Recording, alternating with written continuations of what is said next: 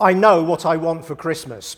And, and, frankly, it's not something I just want. I need it like a fish needs water. I must have it.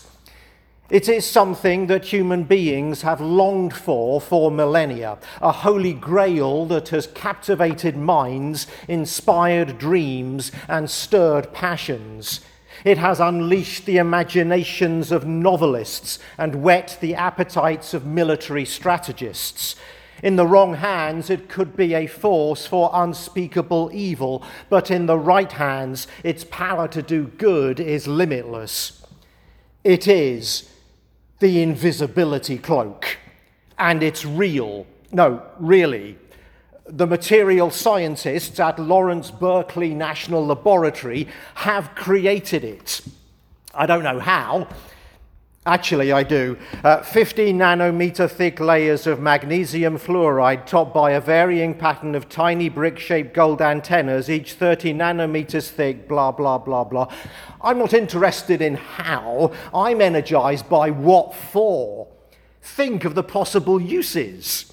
You need never again buy a ticket for the train or the show or the game. Throw on your invisibility cloak, hop the turnstiles, and you're in. Even better, though, you could throw it over yourself when you don't want to be disturbed and pretend you're not there. And that's why it's on my Christmas list. All those moments when I wished the ground would open up and I could disappear. Now my wish is within my grasp. For me, the invisibility cloak would not be a means of illegal gain, well, not mostly, but a means of protection. Because for me, safety has always seemed more attractive than having free stuff.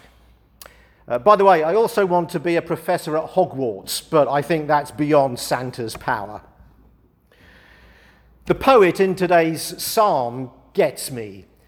Protect me, O God, for I take refuge in you.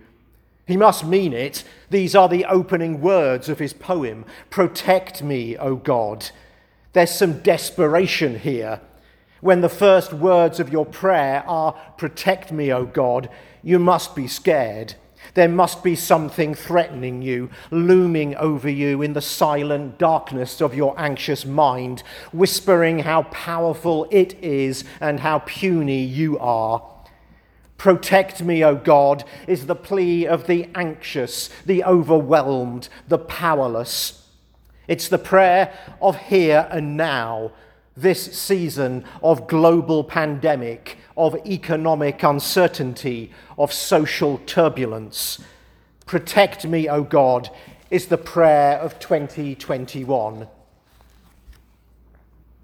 God, our protector as I meditate on that truth, some images waltz through my mind.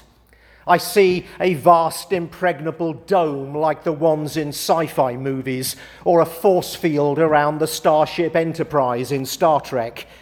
A shield against attacks by aliens, zombies, or whoever else wants to eat your brains. Is that God the Protector? Is this what the poet had in mind when he cries his desperate request for protection? A cocoon where we can live our lives to the full, working, playing, loving, worshipping, in complete confidence that God will bat away anything that wants to harm us or make us suffer. Another picture forms in my mind this time of a high castle on a steep cliff with towering walls, invincible ramparts, and a moat filled with alligators. I hear the Lutheran hymn, A Mighty Fortress is Our God, ringing through the Bavarian mountains. Is this God, the protector, that the poet is imagining? Can we stand untouchable on the ramparts, firing flaming arrows at the marauders, pouring bo- boiling oil on the invaders, untouchable in our security? Or does God protect us like a hazmat suit, the kind we saw in the early days of the pandemic before we learned about COVID? the kind medics would wear for a radioactive incident or a spill of a nerve agent. It's unlikely that the poet was thinking of PPE, given that he lived maybe 3,000 years ago, but he still knew about infectious diseases. So, is that what he is imagining? God the protector against things that sicken us, things that impact our human bodies and our vulnerable minds? Does the presence of God in our lives mean we can go about our daily business without being touched by stress and the chemical imbalances that cause mental illness? God the dome, God the castle, God the hazmat suit?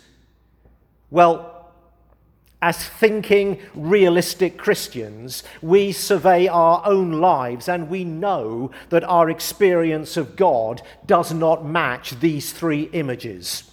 We get sick, we die, we stagger under the burden of suffering. Christians are still killed for their faith.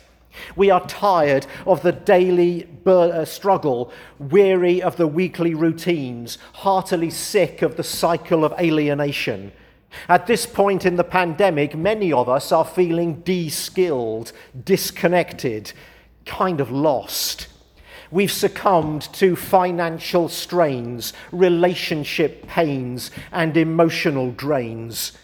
We languish beneath the never ending worries of how we are going to make it through. We experience losses of every conceivable kind. How can this be when God's poet says this morning, Protect me, O God, for I take refuge in you. You are my Lord, my good above all other. O Lord, you are my portion and my cup. It is you who uphold my lot. My boundaries enclose a pleasant land. Indeed, I have a goodly heritage. I will bless the Lord who gives me counsel. I have set the Lord always before me. Because he is at my right hand, I shall not fall. My heart, therefore, is glad and my spirit rejoices, for you will not abandon me to the grave. You will show me the path of life. In your presence there is fullness of joy, and in your right hand are pleasures for evermore. Yes, the poet starts with a desperate plea for protection, but he quickly shifts gear and changes mood. He remembers the good times when God did protect from evil, when life was pleasant, when it was summertime and the living was easy. How hard is it to remember the warmth of a June evening when you're chiseling ice off the footpath of a January morning? Do you know that impulse to shake your fist at God? I do. I remember once raging in my living room angry, resentful, holding God to his word. I held up a Bible to him so he could read it better, and I pointed at a verse in which he made some grand promise that his beloved would enjoy great blessings throughout their lives. Uh, that, that's not a metaphor. I did actually do that. I wanted to sue God for breach of contract. He caught me in a bait and switch scam. I had read the agreement, signed in good faith, and God reneged on his side of the deal. A life free of suffering, a walk in the garden with Jesus, an afternoon nap in green pastures by still waters, refreshing my soul, my cup overflowing. Throw me that invisibility cloak. Some Christians would anxiously defend God. They would say that at that time in my life, I must have wandered away from God, removed myself from His protection, and exposed myself to pain. The reason you are going through this grim experience is that God is no longer protecting you, and He is not protecting you because you have sinned or lack faith.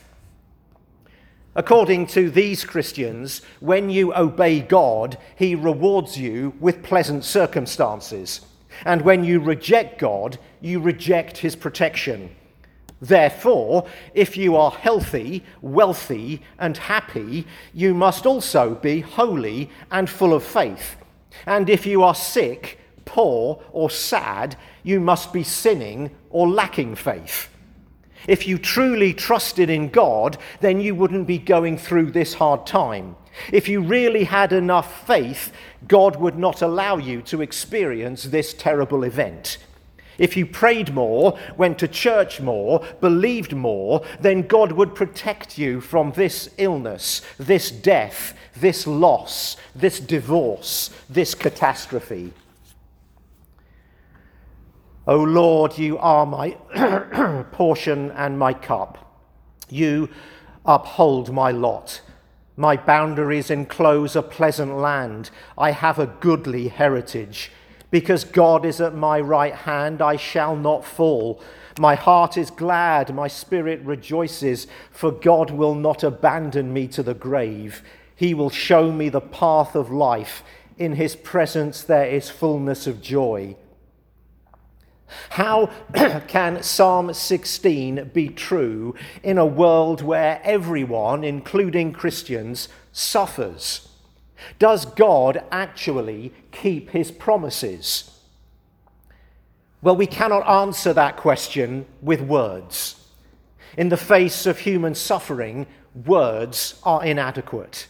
In the death and suffering and poverty and loss and chaos of the pandemic, words are futile. The answer is a cross. Some of those Psalm 16 promises, which appear so out of touch, look very different when we read them in the light of Christ's suffering and death. When we read the Bible's promises through the lens of the crucified God, somehow they don't seem so out of touch. We believe in a powerful God who can heal and deliver. God does restore sick people to full life. God does save marriages. God does change mourning into dancing.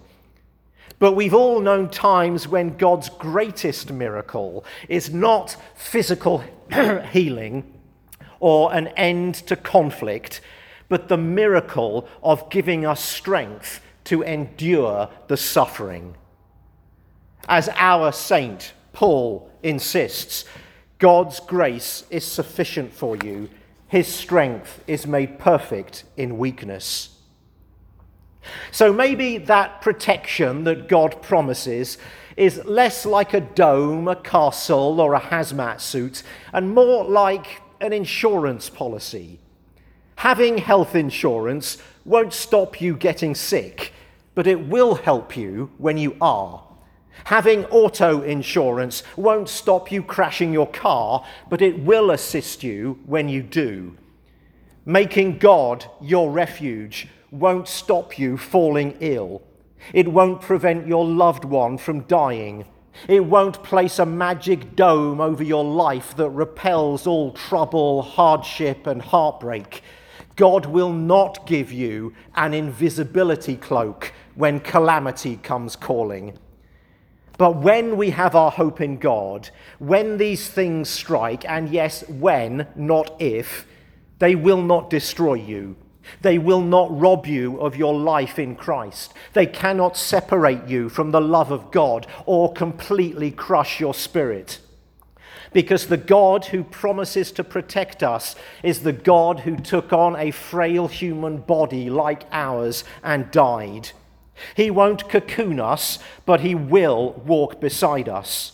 He won't coddle us, but He will hold us. He won't take away the pain before it has done its work, but He will heal our spirits. Even in our suffering, we will know God's health. He will not throw us an invisibility cloak, but He will lift us to our feet and give us the courage to stand. Psalm 16 is true. Our boundaries have fallen in pleasant places. On this celebration Sunday, we focus on God's lavish abundance and commit to following Christ. Amen.